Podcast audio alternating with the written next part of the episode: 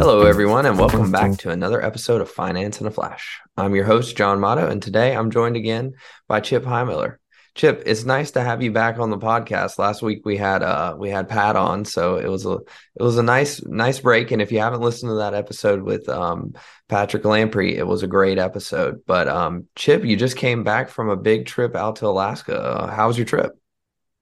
Oh, it was so wonderful. It's you know, I uh, clients have told us for years. I've I've heard about how beautiful it is, and and they've told me that pictures don't do it justice, and all of these things. And we I learned that for myself. It really was an amazing trip, and uh, took my kids, and uh, you know, my wife and I took our kids, and we had all of these excursions planned and everything. Uh, and it was it was a busy trip, but we saw a lot and uh, it really was amazing. We just we just love Alaska, and the weather was great. Of course, we you know we got back off the got off the airplane. We returned. It was 96 degrees here, so uh, it's like back into the sauna. But um, Alaska was just wonderful. I, I, really encourage anyone if they have a chance to go. Uh, to take advantage of that because it is is uh, indescribable at how beautiful it is yeah, the pictures looked amazing. So if the pictures don't even do it justice, I mean, wow, I was blown away at some of the the pictures that you guys got, and I know that um, we haven't even seen all of them yet. I know, and and uh, it just it, it, you know when you see mountains coming directly up to the ocean, and uh, and you see the waterfalls that are created by you know glaciers melting and things like that, it's just uh, uh unbelievable, and uh, so we we had a blast. We didn't see as many whales as we had hoped, but uh, you know we saw a couple from a distance. But you know we we we missed out on that. But boy, did we see a lot of things and experienced a lot of new things and uh, met some pretty cool people and uh, just a great travel experience. So uh, it was wonderful. Yeah, uh, that it sounds amazing. You definitely made me want to go to Alaska. Now I will say I think I would only want to see whales from a distance. I don't know what I would do if I saw one of those up close. I know. So. I know. Well, you have this vision of seeing these, you know, huge uh, animals breaching the surface of the water, and and uh, and we didn't see that, and so I guess we were just a little bit. Uh, yeah, we had the expectation, oh, there'd be whales everywhere, and I think there are at certain times and that sort of thing. But we we just you know we weren't lucky there but we were lucky in an awful lot of other ways. There were the weather was wonderful. We had you know uh, flying into we went through seattle first and we had a clear view of mount rainier which is amazing in and of itself. And uh, just you know it was just a wonderful trip and uh, i can't uh, emphasize enough how how beautiful it is. It's just uh, you know amazing. So hopefully everyone can get a chance to visit You've certainly made me want to. I'm Put it on the list. Guys, it's a it's a growing list now, and um, yeah. I'm glad you guys had such a great time and you know spent some good time with your family and all that. But um, now you're back, like you said, in the sauna. It's blazing hot here. it is. So uh, it is. So yeah, well, today on today's podcast, we're going to get into the question of why do we prefer mutual funds and ETFs versus owning individual stocks. If you've been listening to our podcast for a while now, you probably heard us use this analogy before, but I'll say it again. Mutual funds, ETFs, stocks, and uh, are all tools that investors have that they're disposable. And, you know, they can all get investors to their end goal, whatever that end goal may be. But on today's podcast, we're going to highlight a few reasons why we prefer to use mutual funds and ETFs as our tools versus using individual stocks as our tools. Chip, could you kick us off by introducing our philosophy of maintaining a diversified approach and how mutual fund and exchange traded funds or ETFs fit into that approach? Yeah, well, I mean, first of all, you know, we uh, there there like you said, there's lots of ways to get to the same end point. Uh, we have our own preference based on our experience and years of working with clients and and you know their investment experience and what works best and and you know we like uh, using exchange traded funds or ETFs and mutual funds simply because you know it's a diversified approach uh, is what I, we think is best. You know, you have uh, the capability of investing in literally thousands of different companies across you know many different regions of the world and sectors of the economy and and all of those things. And it's very cheap and low cost. We can gain access to these uh, a diversified portfolio through using mutual funds and exchange traded funds. And it can be you know it's very low cost and uh, very also tax efficient and um, and you know there are many other benefits but which we'll get to later on the podcast. But you know primarily we we think that uh, being diversified uh, is an appropriate and really a very efficient way to invest especially for those um, who you know are approaching retirement. I mean you know company specific risk is something that that uh, is very real. And uh, and we want to uh, be very aware of the risk that we, we're taking for clients and and really we want to have a predictable uh, semi predictable approach uh, with with investing and that's uh, mutual funds and ETFs allow us to do that both on the stock side as well as on the bond side of the ledger so that's just the general philosophy there. Mm-hmm. Yeah, I totally agree, Chip. And it sounds like to me that one of the significant advantages of owning an ETF or mutual fund is their ability to provide some kind of instant, you know, diversification. You know, this diversification not only helps reduce the risk associated with owning individual stock or company specific risk, like you just mentioned, but they also can help reduce some of the complexities associated with owning an individual stock. Chip, could you go over some of maybe what the complexities of owning an individual stock could be?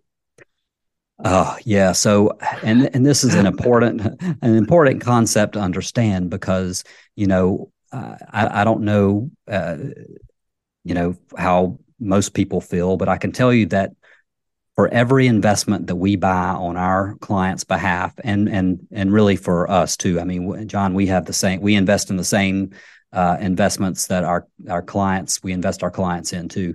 I want to know that uh, investment intimately. I want to know everything about it. You know, and it, that's awful difficult when you're talking about a diversified portfolio of stocks you know uh, it's it's just so much more complicated and and it's not necessarily more complicated but it's it's it's there are more factors right you know things like uh, you know w- when do you sell a stock like at what point do you sell the stock it's it stocks become overvalued with time. So but when when is that? Are you going to be the one who's who's uh, evaluating that on go on an ongoing basis? You know when should you buy more or even re- or reduce exposures? You know if if a let's say if a stock declines do you what do you do there? Do you have the confidence to buy more? You know what what if money is needed from your portfolio and you own you know 50 stocks? Which ones do you sell to, and, and what's the rationale behind making that decision um, what if you're investing new money? Like which stock should you buy? Should you buy an existing stock or should you buy you know uh, an additional an additional stock? You know how do you how do you make that decision with confidence? Or or are you just guessing? I mean you know i could i would never feel good about investing uh, a client's money without having gone through an extensive due diligence process on on anything that we own. You know you know there are other areas too like what about what about the industry? Are you in a great stock but you're in a terrible industry? You know uh, you know how do you know if it's a growing industry or a dying industry?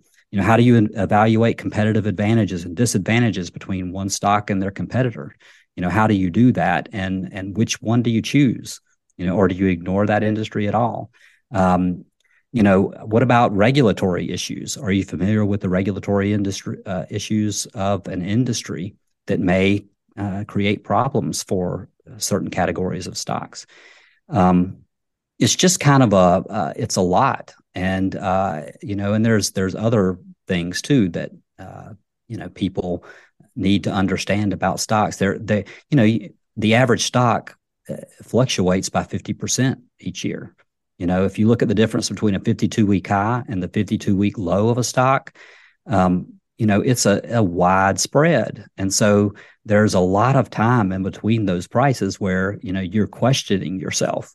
And to me, you know, I want to own, be very confident in any investment that I own for a client. And, you know, I, I just don't know if I could ever be comfortable enough with a portfolio of stocks that, um, you know, w- would warrant me owning, you know, stocks instead of mutual funds. Um, you know, the, the, another thing too, just kind of thought of this is it's also a little bit of an administrative burden uh, to deal with stocks. You know, there are spinoffs, mergers, reorgs. You know, you end up owning stocks that you didn't even buy. And so, what do you do with those those positions? You know, do you keep the spinoff stock? Well, what about the cost basis? How does that follow the the spinoff? So, there's just a lot of issues that I think uh, create hurdles and and impediments for for owning stocks. Now, you know, uh, you, you always hear about oh, my neighbors, you know, owns the has owned uh, this great stock that's done really well. But what they don't tell you is they own 10 stocks that haven't done as well. You know, they may own the one that's that's done well, but the other 10 haven't done well. So just keep that in mind. You know, you, that's that's you know cocktail party talk. That's just you know uh, people aren't necessarily being 100 uh, percent uh, truthful with what they're saying, especially when it comes to investment matters. Because I can tell you that you know, with every stock that has done well, there's another one that hasn't done as well. And so you just need to be be careful there. And and for me, I just think that I want to you know be 100% confident having having gone through the due diligence process for the mutual funds and exchange traded funds that we but we own for clients and I want to feel good about that. So, you know, those are some of the big uh, you know problems that we see for owning stocks. And there there are others too and i think we'll hit on those here in a few minutes. Wow. That that sure seems like a lot. I mean that's that's a ton to keep in mind. That is a lot of decisions to make on a regular basis and a lot of you know a, a ton of due diligence. I, I mean i can't even imagine. But um chip let me ask you this in your experience over the years, um, have you found that individuals kind of have a hard time making those decisions uh, about stocks that they own?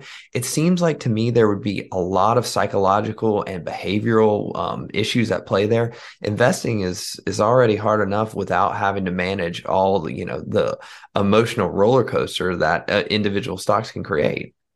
Oh my gosh, John, that's uh, such an important point here because you know, there are so many times where people have they become attached to certain stocks. You know, they think, oh, you know, oh, I inherited this from my parent, or you know, I worked at the company for a long time, and they become attached to the stock, and maybe it's had great performance, but you know, at the end of the day, the the stock doesn't know that you own it. The stock doesn't really care about you. It's you. You kind of care about the stock, but but for you know reasons that are uh, not necessarily rational. Um, you know, the other thing is sometimes people don't really want to admit they made a mistake, right? They they are hesitant to sell a stock that and maybe the stock's declined and and you know they, they think it'll come back, but they're you know they just they don't know. And I mean there there are tons of examples. I mean, you know, if you think about the company BlackBerry or the company Nokia, I mean those are are were at one time phenomenal companies and phenomenal stocks. They did really well. Um, but the industry changed and it changed rapidly.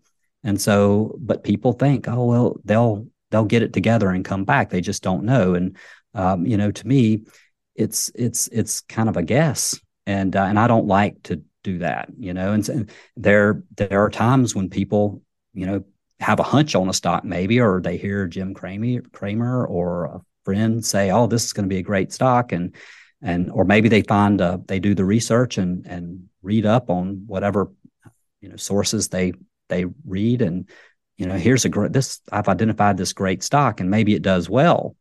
And so now you know there's they have overconfidence bias and they think oh well I picked this one very well. So now I'm going to pick I'm gonna I can do even better on on this one and they invest more and it's kind of like a gambling mindset. And so you know we just don't I don't like that. I don't like having those behavioral um, factors that's at play when it comes to investing uh, for the long term uh, for for clients. It's just I just don't think it's a um, a great way to approach investing. Right. And it's so many more decisions to have to get right. Um, over the over the course of an investor's lifetime i mean you got to get several decisions all the time right? And that that is just that that's a lot.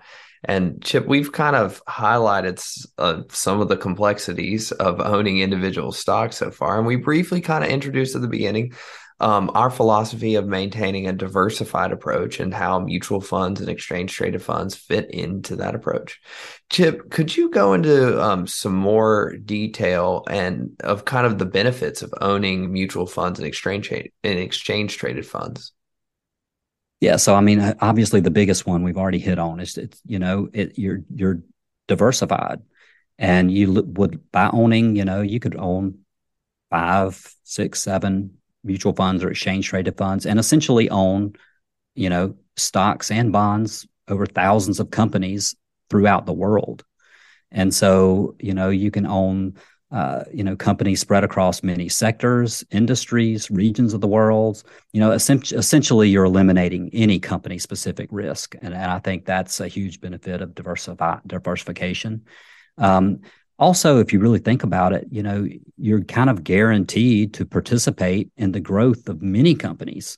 You know, you're you're you're investing in lots of companies. I mean, if you think about it, could you imagine uh, being an investor over the last 20 years and not having owned, you know, Amazon, I, Apple, or Microsoft or Google, those companies have literally changed the way people do business throughout the world. And you know, if you own a few stocks, well, maybe you weren't lucky enough to to guess Amazon, Apple, Microsoft, Google. You know, maybe those were, you know, ones that uh, the pundits at the time thought were just overpriced or something. You know, but by being diversified, you're kind of guaranteed to own the companies that are the next leaders and uh, and I think that's uh, that's great. You know, literally as the world changes and and things uh, evolve, uh, you markets evolve, and that sort of thing. It's you're guaranteed to kind of participate in that growth.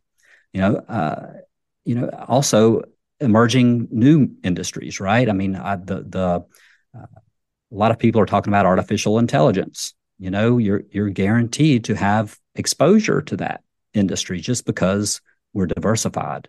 And now you may not uh, own a huge, you know, shares of of Chat GPT or or whatever companies are in that industry, but you are guaranteed to own some, you know, incidental form of ownership there, and I think that's important. You know, there are also co- companies out there that are inventing, you know, life saving treatments and uh, diagnostic tools and all kinds of health related um, companies that are, are creating and developing life saving treatments. And so, you know, I want to participate in that. I don't know about you. I mean, our aging, there's a, we have an aging population. I just think that, you know, as the world evolves and changes, you know, I really want my clients to participate and, and really benefit from this growth. And so, you know, having exposure to mutual funds, exchange traded funds, um, that that allows us to participate. And and really we're not missing out on uh, things that that will do well in the future. We're we're actually participating in that growth. And so I think that's an, uh, a great uh, kind of uh, element of being diversified. Yeah, and, and I, I, totally agree with all that. And it, it's nice to know that you're going to be participating in that and not worry that maybe one of the decisions, one of the many decisions you would have had to make earlier, um, are going to be correct you know picking that exact company that's going to be the leader in artificial intelligence because you know i know me chip you and i have read a few different things. It was like you know sometimes the industry leader at the beginning doesn't end up being the one that actually comes out and ends up being the winner for whatever that may be. It might look like you know company a is leading the way in artificial intelligence and then all of a sudden company e has come through and has you know had the big break. And so not having that that weight of of that decision on your on your chest it feels really good i think yeah absolutely and blackberry is a great example of that you know once the iphone uh, kind of gained popularity uh, blackberry you know really started to deteriorate and take a hit and blackberry couldn't adjust that. you know their management couldn't adjust and um, and uh, rapidly enough to to correct the problem. And so, you know, there there are lots of examples of that. And so, I yeah. I just want people to participate in that growth that's that really is inevitable. You know it's inevitable that companies grow. They're profit seeking. Um, they're they're driven uh, by their shareholders really um, to to look for ways to uh, you know grow and and grow their revenues and grow their profitability.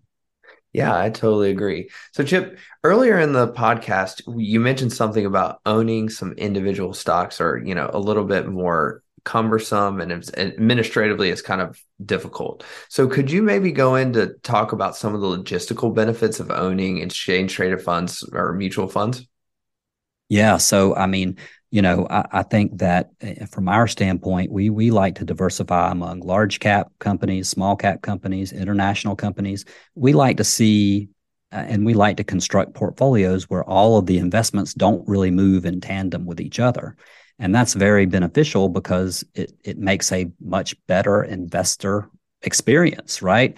You you want to see uh, companies that ebb and or investments that ebb and flow with each other. You kind of create you know, because the markets, uh, you know, if you think about what happens in certain sectors, like some sectors do really well when, you know, the economy is growing, but other sectors do well when, uh, you know, maybe the economy is stalling out a little bit. So you want to own some of, of each. And so we like uh, knowing, okay, well, I can own this one particular investment and it's it's correlated a little bit with the another investment, but there's some uh, you know, they're they're not correlated one to one, and so we can create this, uh, you know, a portfolio that has lower uh, ongoing volatility.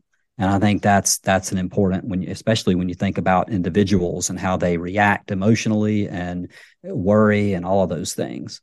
Um, you know, also uh, internally, we uh, we like we assign targets to these categories, right? So, you know, we might have a 30% exposure to large cap, 10% exposure to small cap, 20% exposure to international, whatever the case may be, depending on a client's uh, risk profile. You know, but as these each of these different types of investments uh, fluctuate with time and have different returns, we can engage in, um, you know, kind of a uh, a uh, rebalancing process that helps us take advantage of those uh, mo- market movements right and so you know we have uh, we like to see that we like to see things that um, you know have the ability to uh, that fluctuate with time and uh, we can take advantage of those those time periods where certain investments are have taken a little bit of a hit and others have done pretty well so we can trim exposure in the ones that have done well and and kind of invest in the uh, those uh, funds that have have underperformed temporarily because you know the markets ebb and flow. Um, you know, so we we like to understand uh, the investments we own to that level. We assign targets there. Um, you know, we also uh, you know really we have uh, we we monitored and followed and listened to conference calls and uh, understand the read prospectuses and done all of this stuff with uh, mutual funds that we own over the course of you know we a lot of the funds we own now we've owned for more than 10 years so you know we know these uh, investments pretty well we know how correlated they are with um, or uncorrelated they are with other funds and how they perform together in rising and falling markets we know the top holdings of these funds we know the sector allocations we know the dividend yield. Um, you know, when bond funds, we understand what the credit qualities uh, is, the average maturity, how much, what's the interest expected to be generated. You know, all of those things. I think it's it's just intimately knowing the investments, how you expect them to perform individually, and also how you expect a portfolio uh, to perform when you combine all of these investments. And it's important to me to kind of understand that.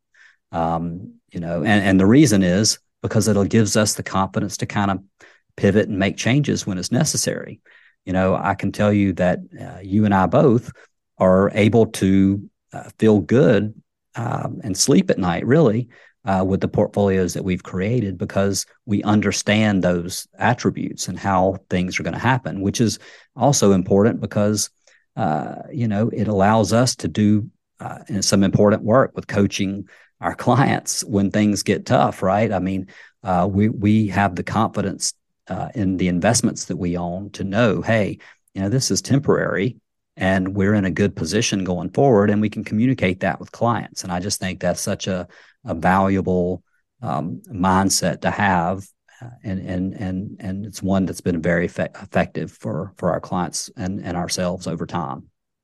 Yeah, and I think one thing that you always say around the office is is really important here is you know we we really want to put people in the best position to have a you know a good outcome. We don't know what the market's going to do and all all of that, but we can set up to what we believe will be the, give clients the best probability of having a successful outcome. And Chip, I think you've done a great job explaining to our listeners, um, you know, our philosophy on why we prefer mutual funds and uh, exchange traded funds versus individual stocks. But before we sign off for today, um, do you have any parting thoughts for our listeners? Yeah, well, I mean, I think that uh, you know we get this the question that we've kind of asked here: why, why, you know, why don't you own stocks versus mutual funds? And you know, and I think that there's we've kind of presented a compelling case for for uh, mutual funds, and I, I, think you know, but you get sidetracked with time. I mean, you know, people think, oh well, this is you know, it has happened uh, periodically with various things. It happened with um, you know, energy stocks. It's happened with tech stocks in the past. It's also happened with marijuana stocks. It happened with Krispy Kreme. So, you know, all of these things you you kind of forget. Oh, well, this is a promising idea of you know this promising idea of a stock but at the end of the day it's it's you really need a cohesive overall strategy that kind of fits where you are in your life and your risk profile um, and your tax situation and all of these things. And so to me the most uh, effective way to do that is by and the cheapest way honestly is by owning uh, you know mutual funds and exchange traded funds. It's just really an important uh, concept for people to understand. And, uh, you know, th- that's not to say that there aren't great people who have great results with managing individual stocks. I just think that when we when we look at the probabilities of outcomes, you know, individual stocks are just so more unpredict so much more unpredictable than than mutual funds. You know, we can we can know, hey, we're participating in the growth of the global economy, and I think that is ultimately what we want. And uh, you know, a lot of our clients come to us because you know they and we usually get clients maybe in their 50s, and so they're really looking for ways to mitigate risk. And um, you know, that's one of the easiest ways to do that is by diversifying your portfolio. And so, you know, I think that exchange traded funds and mutual funds are are really the way to go um, when it when it comes to that, especially you know as people go through the you know the retirement period uh, and leaving the accumulation period and go through the retirement period. Yeah, Chip, I, I totally agree. And uh, I think, you know, we can end it on that. I think that'll do it today, folks. Um, we've had a blast recording, and I want to thank everybody for listening. And uh, we'll see you next time. Thanks so much.